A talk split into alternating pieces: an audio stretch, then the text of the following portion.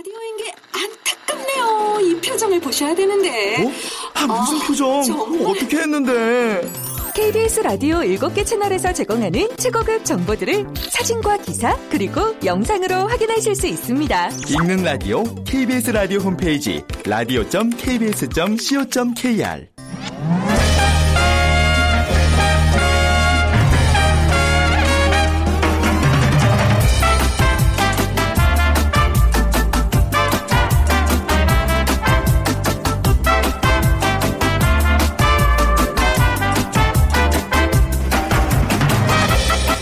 안녕하세요. 빅데이터로 보는 세상 아나운서 최원정입니다. 자, 여러분 가정에서요. 어떤 생활용품, 가전제품들 사용하고 계신가요? 가습기 살균제 사태에 이어서 최근에는 공기청정기 필터에서 유해 물질이 검출됐습니다. 소비자들은 뭐 이루 말로 표현할 수 없는 상태고요. 특히 기업의 윤리성을 강조하던 글로벌 기업들의 책임감 없는 대처에 신뢰도 역시 도마 위에 올랐습니다. 음, 상황이 이렇다 보니까 방향제, 탈취제, 합성세제를 비롯한 생활화학 제품들은 안전한 건지 또 우리가 흔히 사용하는 에어컨, 정수기 같은 것도 믿을 수 있는 건지 생활 가전으로 퍼지는 화학 물질 포비아 걱정스럽기만 합니다. 자, 그래서 세상의 모든 빅데이터 시간에는요, 공기청정기라는 주제로 오늘 얘기 나눠보도록 하고요. 그리고 오는 7월부터 맞춤형 보육이 시행된다고 하죠. 빅데이터 insight 시간에 변화하고 있는 육아 시장에 대해서 빅데이터로 분석해드리겠습니다. 자, 먼저 빅퀴즈 오늘 월요일 문제 드리도록 할게요. 제주지방부터 장마가 시작됐다고 하는데요. 장마 시작되기 전인 중부지방 오늘도 무척 덥습니다. 대구는 며칠째 폭염주의보가 내려진 상태고요. 이럴 때, 아, 이제 점심시간 다가오는데 시원한 음식 좀 당기지 않으시나요? 얼음을 갈아서 눈과 같이 만들어 설탕, 과즙, 팥을 넣기도 하고 수박, 바나나, 뭐 몇 해 전부터는 망고 넣는 것이 아주 인기죠. 더위를 한 방에 물러나게 할 이 음식. 최근에는 이것 전문점을 거리 곳곳에서 만날 수 있습니다. 여름 대표 별미 중에 하나 이것 맞춰주시면 되는데요. 1번 주스, 2번 냉면, 3번 얼음 보숭이, 4번 빙수. 여름 보숭이 너무 오랜만에 듣는 단어라 웃음이 픽 나오네요. 자, 방송 들으시면서 정답과 함께 다양한 의견들 문자 보내주시기 바랍니다. 오늘 당첨되신 분께는 어, 문정아 중국어에서 온라인 수강권 드리고요. 휴대전화 문자 메시지 지역번호 없이 샵9730 짧은 글은 50원 긴 글은 100원의 정보 이용료가 부과됩니다.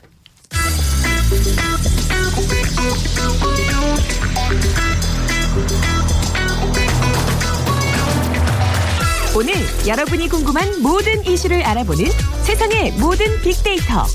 다음 소프트 최재원 이사가 분석해드립니다. 네, 다음 소프트 최재원 이사 나오셨어요. 안녕하세요. 네, 안녕하세요.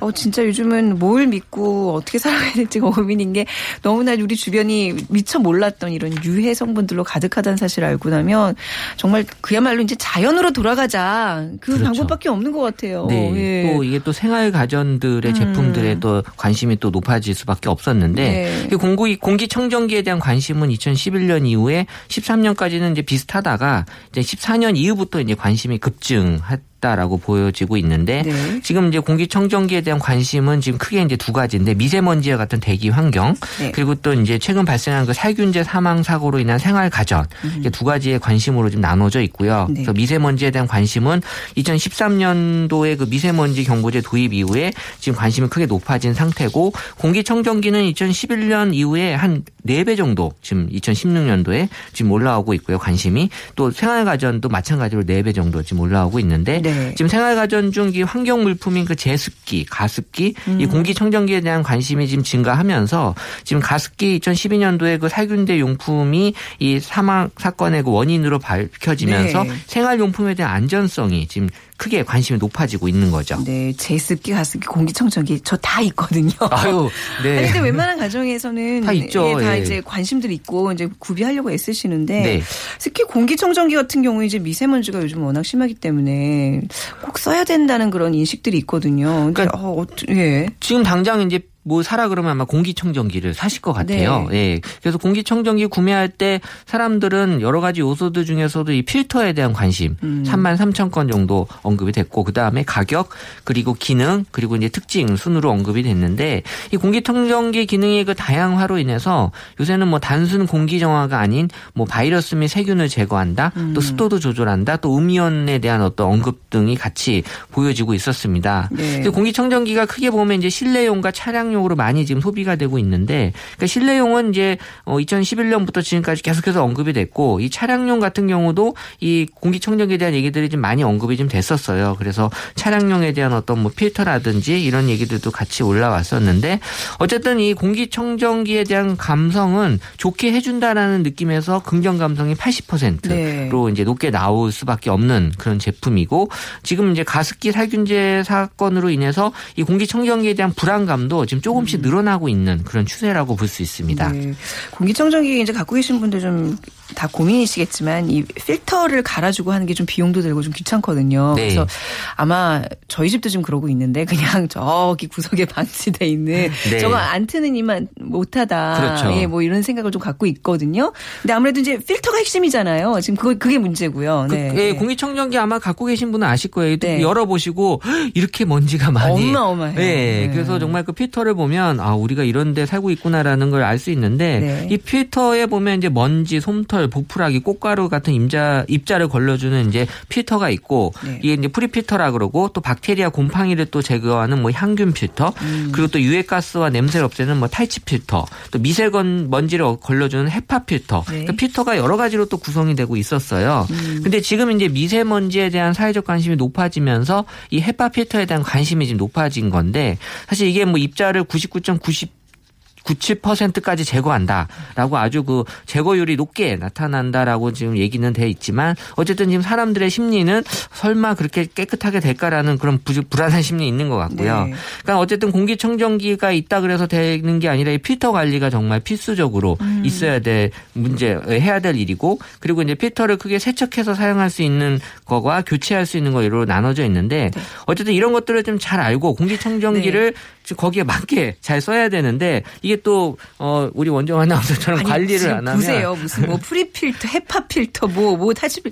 이걸 누가 다 일일이 사실 다. 저도 아, 공기청정기 없어서요. 잘 모르겠어요. 힘들어요, 이거. 네. 네. 그래서 이런 필터가 과연 막아준다면 네. 지금 뭐 많이들 또 관심이 높게 가져갈 수밖에 없는 것 같아요. 네. 음. 근데 그냥 그나마 믿는 게 요즘 워낙 또 공기청정기 그 기능 자체가 진화했기 때문에 그냥 뭐 필터도 뭐 다 자연스럽게 뭐 교체 기간도 좀 늘어나고 좋아지지 않았나 이런 생각들을 하거든요. 네, 그러니까 공기청정기도 우리가 관심이 예전에 없었을 땐 몰랐겠지만 지금 자세히 보게 되면 진화가 네. 하고 있었어요. 그래서 입자가 점점 먼지 입자가 작아, 작아지기 때문에 이 극초미세 먼지까지 음. 이제 감지해 주는 게 이미 나와 있었고 그러니까 이런 또 공기청정기 기능에 뭐 가습 기능, 제습 기능까지 결합한 융복합 제품 음, 네. 그리고 제가 어, 이번에 좀 찾아봤는데 이 공기청정기에 뭐 스피커 같은 또 블루투스 스피커 기능 단 것도 있고요. 네. 그리고 또 이 정수기 기능도 단 것도 있고. 그러니까 이 공기청정기가 어느 정도 그 어, 규모 볼륨을 차지하다 보니까 여기에 대한 이제 각종 기능들을 네. 지금 늘려고 하는. 그래서 요새 소위 얘기하는 그 사물 인터넷이 네, 연계된 제품들이 출시가 되면서 우리 스마트폰으로 이제 그 공기청정기를 뭐 크고 키고 또 이제 조절까지 하는 이런 것들이 이제 가능한데 어쨌든 지금 이제 소비자들의 그 불안이 급격하게 커지고 있으면서 지금 공기청정기에 대해서 어떻게 사용할 것인지 에 대한 얘기들이 구매에 대한 관심 또 음. 문의 많이 올라오고 있었습니다. 네. 실내 환경에 대한 관심, 글쎄요, 이제 워낙 밖에 공기가 나쁘다 보니까 내가 살고 있는 이 실내라도 좀 쾌적하게 유지해야 되겠다, 지켜야 되겠다라는 어떤 생각들을 강하게 가지고 있는 것 같은데 요즘 아무래도 좀 이런 데 관심이 커지고 있는 추세죠. 그렇죠. 일단은 뭐 우리가 그 실내 환경도 중요하지만 네. 지금 뭐 미세먼지에 대한 얘기가 많아지면서 음. 지금 이제 미세먼지의 그 어떤 그 원인이 누구냐, 범인이 누구냐에 대한 얘기들이 계속해서 지금 논란이 있거든요. 네. 그래서 뭐 고등어 얘기 도 얘기도 나왔고 삼겹살, 고등어 예, 지금 뭐 뭐 이런 거. 어, 네. 일단 관련 네. 음. 음식으로는 이제 삼겹살, 뭐그 자동차, 그다음에 이제 고등어 구이, 뭐 과일, 채소 이렇게 올라오고는 있는데 사실 이게 뭐 어느 하나가 주범이다라고 하기는 좀 모호한 상황이거든요. 네. 사실 복합적으로 다들 어 원인 제거를 어 그 제거를 하고 있었는데 제공하고 있었는데 음. 어쨌든 삼겹살 구이에 대한 언급이 계속해서 좀 높아지고 있었어요. 그래서 네. 삼겹살을 어떤 숯불에다 이제 굽는 경우나 이런 경우에는 어쨌든 어이 그을음 같은 경우 네. 때문에 사람들에게 미세먼지 유발에 대한 얘기들을 많이 보여주고 있었거든요. 네. 그러니까 실내 환경에 대해서는 이제 사람들의 관심은 2011년도 이후에 꾸준히 이제 늘어나면서 지금 2014년도에 그 가습기 살균제 유해성 논란 때문에 다시 한번 실내 환경에 대한 관심이 커졌고, 그러니까 지금 이제 다양한 실내 환경 요소들 중에서 사람들이 가장 어 크게 고려하는 요소가 습도.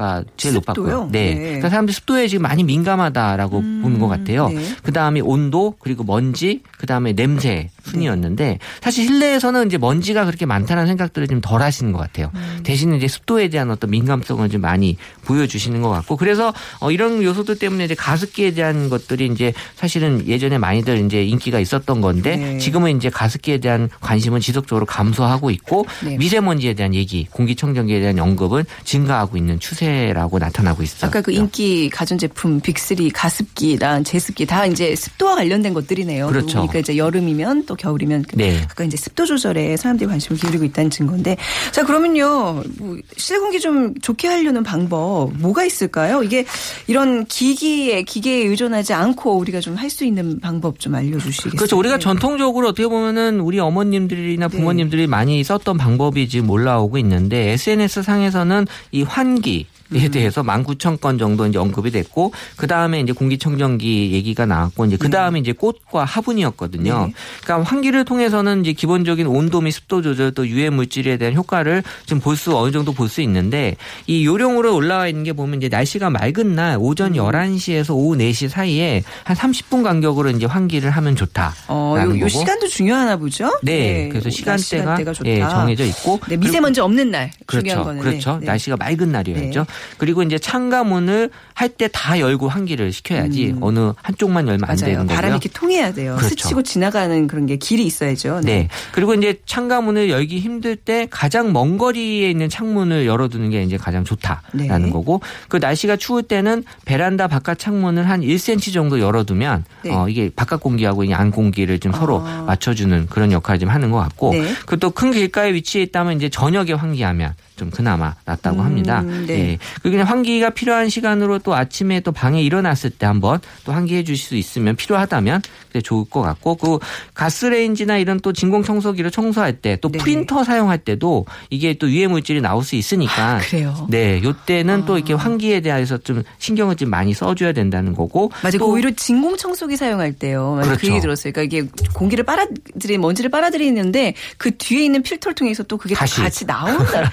근데 왜왜 청소기 돌릴 때 그 퀴퀴한 먼지 냄새 나는 경우가 맞아요. 많잖아요. 예, 청소하시는 분이 아주 건강이 안 좋아질 것 그쵸. 같다는 생각은 드는데 네. 예, 실내 공기 또 네. 정화를 위해서 또 식물이 또 아주 좋은 역할을 한다고 음, 해요. 저는 이거에 강추입니다. 식물 그렇죠. 키우시면 많이 좋아져요, 진짜. 네. 언급량이 가장 높게 나온 식물은 어, 저도 예전에 알고 있었던 것 같아요. 산세베리아. 어, 산세베리아 별로예요. 아 그래요? 제가 여기 약간 여기 관심이 있는데 제가 이 종 그 나무 이름들을 다 기억을 못해서 그런데 산세베리아가 한동안 굉장히 유행했었거든요. 네, 근데 이거 맞아요. 키우기가 생각보다 어. 쉽지 않고 그렇게 그 정화력이 뛰어나지 않다고 아, 그럼 그러더라고요. 그 대체 네. 이 식물이 있다는 거죠? 네네네. 여기 하여튼 유명해서 아마 지금 언급량이 많을 네. 거예요. 네. 그러니까 SNS에 올라온 걸로만 봤을 때는 음. 산세베리아, 그다음에 고무나무, 네. 관음죽, 뭐 아이비, 그다음에 음. 선인장 등이 나타났는데 뭐 지금은 워낙 식물들의 종류가 다양하고 하다 보니까 네. 아마 더 좋은 식물들도 맞아요. 분명히 있을 거예요. 네. 정보가 지금 부족해서 그럴 수 있거든요. 네.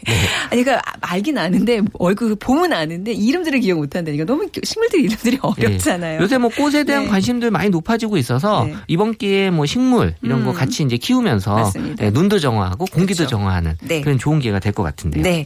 자, 집에 정말 푸르른 어떤 그런 환경을 유지하기 위해서 정말 식물도 좀 많이 키우시고 그리고 아, 이게 실내 공기청정기에 이제 유해 물질이 검출됐다는 논란이 있긴 하지만요. 또, 또 믿어봐야죠. 뭐 또 이게 개선이 되는 부분이 있겠죠. 그렇죠. 네. 네. 자, 오늘 말씀 잘 들었습니다. 네, 감사합니다. 네, 다음 수업도 최재원 이사와 함께 했습니다.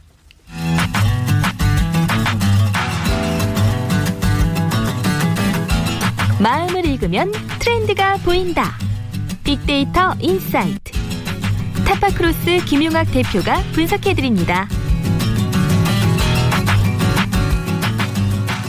네, 타파크로스 김용학 대표 함께 합니다. 안녕하세요. 안녕하세요. 네. 자, 오늘 빅퀴즈 문제 좀 주세요. 아주 시원한 게 정답인데요. 네, 오늘도 굉장히 덥죠. 그래서 장마가 기다려지기도 한데 대구는 며칠째 폭염주의보가 내려진 상태라고 하네요. 이럴 때 시원한 이 음식을 찾는 분들이 많습니다. 얼음을 갈아서 눈과 같이 만들어서 설탕이나 과즙, 팥을 넣기도 하고요. 네. 수박이나 바나나, 몇 해 전부터는 망고를 넣은 이것도 어, 인기라고 하네요. 더위를 한 방에 물러나게 할 수 있는 이 음식. 최근에는 이것 전문점을 거리 곳곳에서 만날 수가 있는데요. 우리나라 여름 대표 별미 중에 하나 이것을 맞춰 주시면 됩니다. 네. 아이들도 좋아하고 어른들도 좋아하죠. 1번 주스, 2번 냉면, 3번 얼음 보숭이, 4번 빙수입니다. 네. 자, 이 중에 정답 고르셔서 저희 빅데이터로 보는 세상으로 문자 보내주시기 바랍니다. 휴대전화 문자 메시지 지역번호 없이 샵 9730이고요. 짧은 글은 50원, 긴 글은 100원의 정보 이용료가 부과됩니다. 대표님 얼음 보숭이가 뭔지 아세요? 어, 이렇게 얼음 조각 같은 거 네, 아닐까요? 얼음 과자 같은 그죠, 거. 그죠. 네. 예. 어, 아니 굉장히 그 옛날에 많이 들었던 것 같은데, 네. 그죠. 이게 딱히 모르시는 분들도 있을 것 같아요. 요즘 세대들은. 네. 그렇죠. 저는 마침 이 문제가 나올 줄은 모르고 네. 올여름에 이걸 한 번도 안 먹어봤다 싶어서 어제 이걸 먹었어요. 어, 그러셨어요. 요즘 네. 그, 이 콩가루 뿌려서 네. 인절미 넣어서 굉장히 아, 많이. 먹잖아요. 네. 맛있더라고요. 아, 북한에서 아이스크림을 의미하는 게 얼음 보숭이라 아, 그러는군요. 그렇군요. 아, 근데 뭔가 어렸을 때 저도 이렇게 네. 왜 얼음, 이렇게 컵에다가 얼음 많이 넣어가지고 네, 네, 먹는 네. 그런 아이스크림 얼음 보숭이라 했는데, 아유, 그렇군요. 감사합니다. 예. 자, 오늘 그 맞춤형 보육 을 이제 얘기를 할 텐데 7월부터 이제 시작이 돼요. 근데 어 이거 지금 인터넷 딱 쳐보면 찬반 논란 뭐 우려의 뭐 글들이 네. 엄청나게 올- 올라오고 있네요. 그렇습니다. 네. 실제로 데이터를 분석을 해봐도 굉장히 불안해하거나 걱정하고 있는 그 음. 육아맘들이 많죠. 왜냐하면 어, 고용 시간에 맞춰갖고 음. 일을 해야 되는데 자신의 조건이 맞지 않으면 어, 예전에 8시간을 어린이집에 맡길 수 있었는데 이제는 6시간밖에 맡기지 못한다는 거거든요. 네. 그러면 회사 다니다가 중간에 아이를 어린이집에서 데리고 와야 되는데 음. 굉장히 큰 문제가 되고요. 그러니까요. 이게 9시부터 뭐 이제 맡기기 시작하면 오후 3시쯤에 아이를 네, 데리고 네. 와야 된다는 얘기인데 그렇죠. 그럼 또 어떻게 해요? 엄마 입장에서는. 그렇죠. 네. 경제적인 부담 뭐 네. 굉장히 고민스럽죠. 음, 아무튼 그래서 이제 굉장히 그 육아와 관련된 문제 중 하나로 이제 이- 특히 7월부터 이제 시행되는 이 정책에 대해서 엄마들이 지금 거의 폭발 직전인 것 같아요. 네. 그러니까 육아하는 엄마는 엄마대로 어. 네. 또 아이들을 맡아고 있는 어린이집은 어린이집대로 이제 예산의 지원과 연관되어서 음. 이제 기관의 운영을 생각을 해야 되니까 양쪽 다 지금 불만이 굉장히 큰 상태입니다. 우리나라 출산율 낮아서 뭐 아이들이 좀 적다 적다 뭐 이런 얘기를 하는데 이런 문제 이렇게 불거질 때 보면 정말 우리가 정말 그 돌봐야 될 아이들의 수가 어마어마한 것 같아요. 보면. 그렇습니다. 네. 실제로 지표를 살펴보니까 예. 한국 사회에서 저출산과 고령화가 가장 큰 문제 가 되고 있는데 통계청의 2015년 한국의 사회 지표를 따르면 음. 2000년도에는 1.47명의 출산율이었다고 해요. 네. 그런데 2015년에는 이게 1.24명으로 줄었으니까 네. 아이가 지금 어, 낳는 게 출산율이 굉장히 떨어지고 음. 있고 인구 전벽이 20년 뒤에 온다고 할 정도로 고령화가 심각하게 되고 있는 거죠. 네. 국가적으로 보면 아이들을 많이 낳아야 되는데 불구하고 아이 기르기가 이렇게 어려운 세상이 되다 보니까 참 큰 문제가 아닐 수 없습니다. 맞아요. 아이 수는 실제적으로는 이제 줄어드는데 이 보육의 문제는 점점 크게 불거지고 있어요. 뭔가 이 정책적으로 큰 수술이 좀 개혁이 필요하다는 생각이 네. 드는 그런 지점인데 자, 그 SNS상에서 얘기들이 지금 어마어마하게 많이 올라오고 있습니다. 좀 네. 살펴볼까요? 육아 키워드를 가지고 빅데이터를 분석을 해보니까 최근에는 말씀하신 이 맞춤형 보육과 연관된 문제가 많은데 채널 분석을 먼저 해보면 블로그 같은 채널에서는 어, 육아 체험 후기와 연관된 글이 주를 이루고 있습니다. 아이랑 어디를 갔다, 네. 무엇을 경험했다. 그런데 커뮤니티 채널에서는 조금 달라요. 네. 육아에 대한 고충이라든지 전업맘이나 워킹맘으로서 시댁이나 친정과 겪는 갈등, 경제적인 어려움 이런 고민을 주로 얘기하는데 이 밑에 댓글의 형태로 공감하는 것이 굉장히 폭발적입니다. 네. 그러니까 많은 분들이 굉장히 공감하고 있다는 것이죠.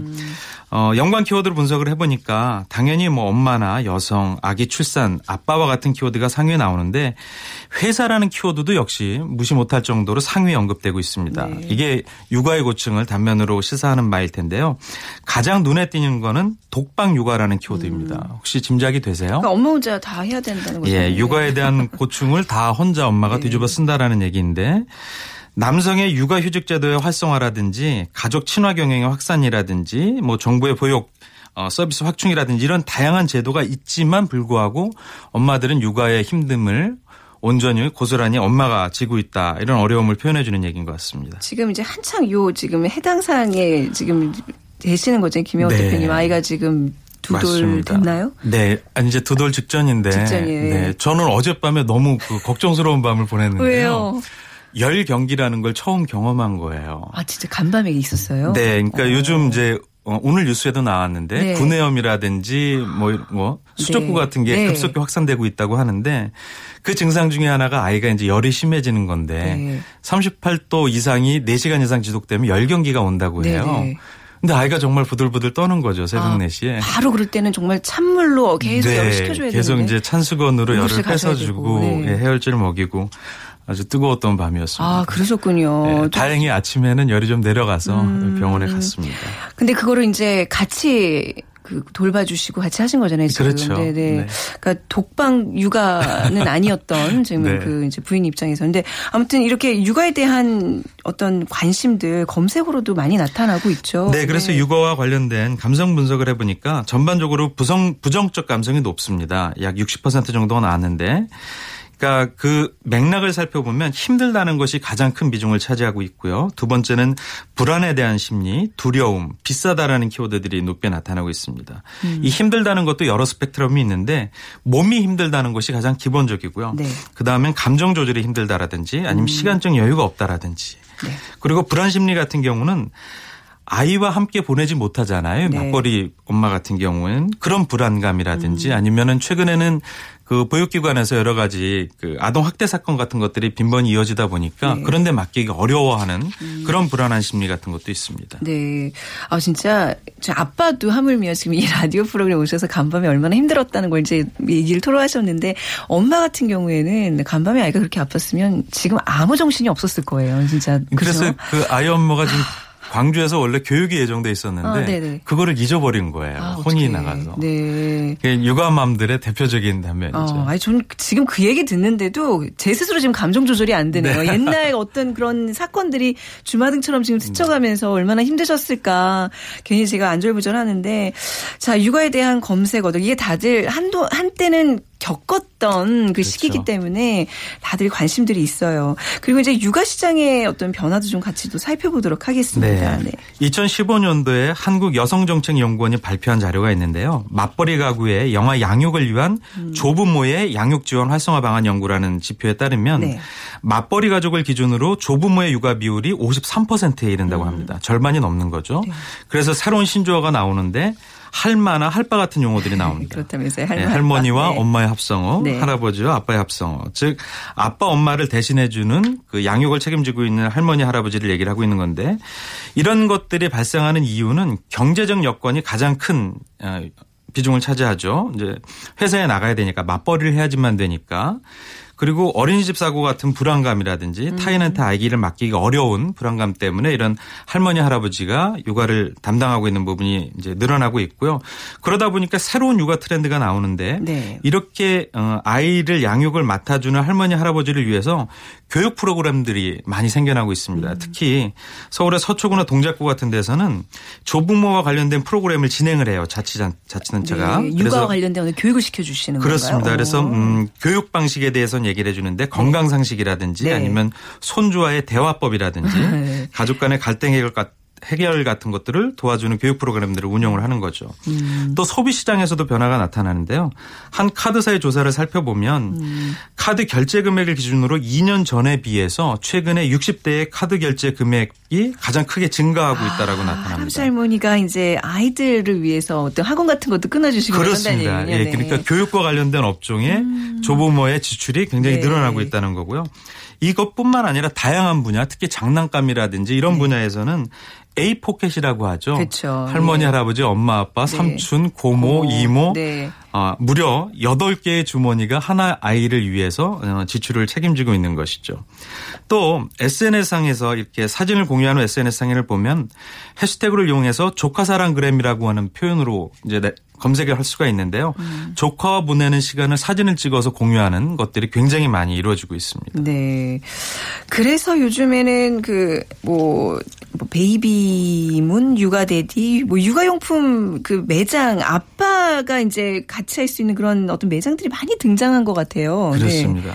어제도 아이와 함께 한 할인마트에 네. 유모차를 타고 갔는데 하, 아찌 갔다 오시고 그렇게 됐구나. 아이가 아유. 좀 피곤했었나 보죠. 그렇죠. 네. 그러니까 이제 요즘 또 어금니가 나고 그러니까 혼자 손을 넣기도 하는데 어. 제가 짐작이긴 하지만 아. 그럴 수 있을 것 같아요. 아, 오, 오자마자 잘 닦여주셨어야 되는데. 아이고, 네. 안타깝네요. 그런데 이제 저와 같은 네. 그 아빠들이 굉장히 많은 거예요. 네. 날은 더운데 아이를 데리고 네. 집 밖으로 나와야 되고 그러니까 호기심 많은 아이가 있을 수 있는 마트에 가서 이것저것 구경하고 뭐 이러는 경우들이 많죠. 음. 지표를 한번 살펴볼까요? 지난 4월에 통계청이 발표한 2015년 혼인과 이혼 통계에 따르면 네. 어, 결혼하는 것들이 예전에 비해서 많이 늦어졌죠. 남자의 경우에는 32.6세, 여자의 경우에는 30.3세로 네. 모두 30대에 진입을 했어요. 즉 결혼을 늦게 하니까 출산도 아울러 다 늦어지는 건데요. 네. 그러다 보니까 임신부터 태교 출산 교육까지 짜임새 있는 계획을 먼저 세워놓고 그 교육대로 움직여지는 아이들이 많아요. 음. 네. 이런 것들을 일명 archi-tec kids라는 신조어로 부르고 있는데요. archi-tec kids라는 게 아 이 뜻이구나. 네, 건축의 네. 아키텍처와 어, 아이의 kids kids를. 합성한 겁니다. 네. 예전에 저희가 아바타 mom이라는 것도 한번 소개시켜 드렸는데 네. 에코세대인 엄마가 자기가 원하는 형태로 아이를 기르려고 하는 프로그램대로 네. 움직여주는 트렌드가 강한 거죠. 네, 이런 단어는 분명히 있습니다만 키우다 보면 아실 거예요. 절대 이게 의도대로 안 이거대로 됩니다. 안 되죠. 네. 네. 그리고 또 새- 새로운 트렌드 중에 하나가 이런 젊은 부부들 사이에 새로운 문화가 많이 생겨나는데 네. 그 중에 하나가 베이비문, 허니문하고 빗대어서 비슷한 용어죠. 네. 그리고 태교 여행 같은 것들이 나옵니다. 음, 아 베이비문이 이제 아이 갖고 떠나는 이제 부부간의 여행 뭐 이런 거예요. 네, 이제 네. 그 태교도 할겸 네. 음. 또 와이프에 대한 어떤 그 힐링도 될 겸 이제 출 어, 임신 경우에 임신한 기간 동안에 이제 여행을 다니는 거죠. 네. 그래서 가장 흔히 가는 여행지들을 보니까 국내 경우에는 제주도를 선호하고 있고요. 해외의 경우에는 괌이나 세부 같은 동남아 근처의 휴양지 같은 곳들을 음. 선호하고 있습니다. 또 새로운 트렌드 중에 하나가 아주 많지는 않지만 산전이나 산후 전문 스파 같은 것들에 대한 이용 평판이 어. 굉장히 많이 나옵니다. 네. 그러니까 자신에 대해서 가꾸고자 하는 젊은. 어, 임신부들이 살트임 같은 것들을 방지하거나 힐링을 하기 위해서 음. 어, 이런 그 임신부 전문 스파 같은 것들을 다니는 것들이 늘어나고 있는 거죠. 네. 저도 이제 과거에 좀 경험들을 비춰보면 그 시기 있잖아요. 임신해서 아기 낳아서 한두 돌 정도까지는 그 아이한테 드리는 또 나한테 드리는 그 돈이 별로 아깝다는 생각이 안 들었었어요. 그렇죠. 근데 지금 생각하면 그 돈 모았으면 그 돈 모았으면 정말 집도 넓히 그럴 수 있었을 텐데 그때는 약간 어떻게 보면 이성적인 소비라는 게 아니라 네. 그죠 굉장히 감성적인 소비라는 것 같아요. 예. 너- 너무 공감되는 말씀인데요. 최근에 저희 집에서 일주일에 3, 4일은 배송 박스가 옵니다. 네. 물론 고가는 아니고 다 작은 것이긴 아기 한데. 그거가 한 1년 동안 계속 오는데 음. 제 거는 단돈 만 원짜리도 없는 거예요. 그래서 어, 저한테 난 이렇게 네. 열심히 벌어서 난 내 것은 정말 없냐. 네. 어, 식자재도 다 이유식으로 꾸며지고 아, 네. 네, 아주 충분히 공감이 됩니다. 네, 굉장히 철없는 얘기를 하셨군요. 얼마 전에 저희가 그 이제 아빠 육아에 대한 얘기를 전민기 팀장이랑 하면서 네. 이 전민기 팀장이 거의 울먹이면서 그 얘기를 하더라고요. 얼마 전에 아내한테 좀 일 좀 아이 보고 이런 일 도와주겠다고 얘기했다가 네. 아주 혼났다고. 이거는 육아라는 게 이제 돕다의 개념이 아니라 공동으로 분담을 네, 해야 되는 당연한 거죠. 것이고. 예, 예. 그래서 어제도 그 풀리 주말 내내 설거지를 하면서 이거를 고맙다는 얘기 못 들어야 되는 서운함을 네. 달랬어요. 네. 자, 이렇게 이제 정말 남녀 불문 함께 참여하고 있는 육아 시장에 대한 오늘 이야기 좀 간략하게 정리 좀 해볼까요? 네, 말씀하신 것처럼 육아라는 건 엄마 혼자 독박을 써야 되는 것이 아닙니다. 네. 그 남성들의 육아휴직 같은 것도 정부에서 활성화시킨다고 하는데 네. 일단 같이 육아를 책임지고 있는 아빠의 인식이 바뀌어야 될 것 같고요. 그래서 최근에 TV 프로그램에서 나오는 네. 그 아이를 돌보는 아빠 프로그램이 굉장히 인기잖아요. 어, 예전에 비해서는 굉장히 많이 바뀐 것 같아요. 그런 사회적 인식도 개선이 돼야 되고 또 이렇게 육아 시장이 예전에 비해서 굉장히 관심도 높고 집중되고 있기 때문에 소비나 산업 시장에서도 이 시장을 주의 깊게 보고 살필 필요가 있을 것 같습니다. 특히 아키테키즈나 베이브문과 같은 트렌드들은 네. 새로운 형태로도 앞으로도 계속 나올 것 같고요. 또 부모들은 어, 정말 사랑으로 음. 이것들을 피해갈 수 없다 이렇게 폐쇄적으로 좀 소극적으로 생각할 것이 아니라 네. 마땅히 해야 되는 즐거움으로 생각을 하고 하면 훨씬 나아지지 않을까 싶습니다. 네. 자, 오늘 육아 시장에 관한 이야기, 특히 어제 어, 큰일 겪으시고 좀 정신 없으실 텐데 이렇게 또 차분히 오늘 주제 정리해 주셔서 감사합니다. 감사합니다. 김현 감사합니다. 대표님. 네. 자, 오늘 정답은요. 4번 빙수입니다. 9977님. 네, 빙수기 사놓고 마트 빙수 코너에서 재료들을 잔뜩 사서 냉장고에 있는 과일 듬뿍 넣어 아이들과 해 먹어야지 했는데 개시도 못하고 벌써 1년이 또 지나셨다고요. 올해 하시면 되겠네요. 올해 작년에 사신 그 빙수기 많이 이용하시기 바랍니다. 저희가 중국어 교환권 드리도록 하겠습니다. 빅데이터로 보는 세상 오늘 방송 마무리할게요. 내일 다시 뵙죠. 지금까지 아나운서 최현정이었습니다. 고맙습니다.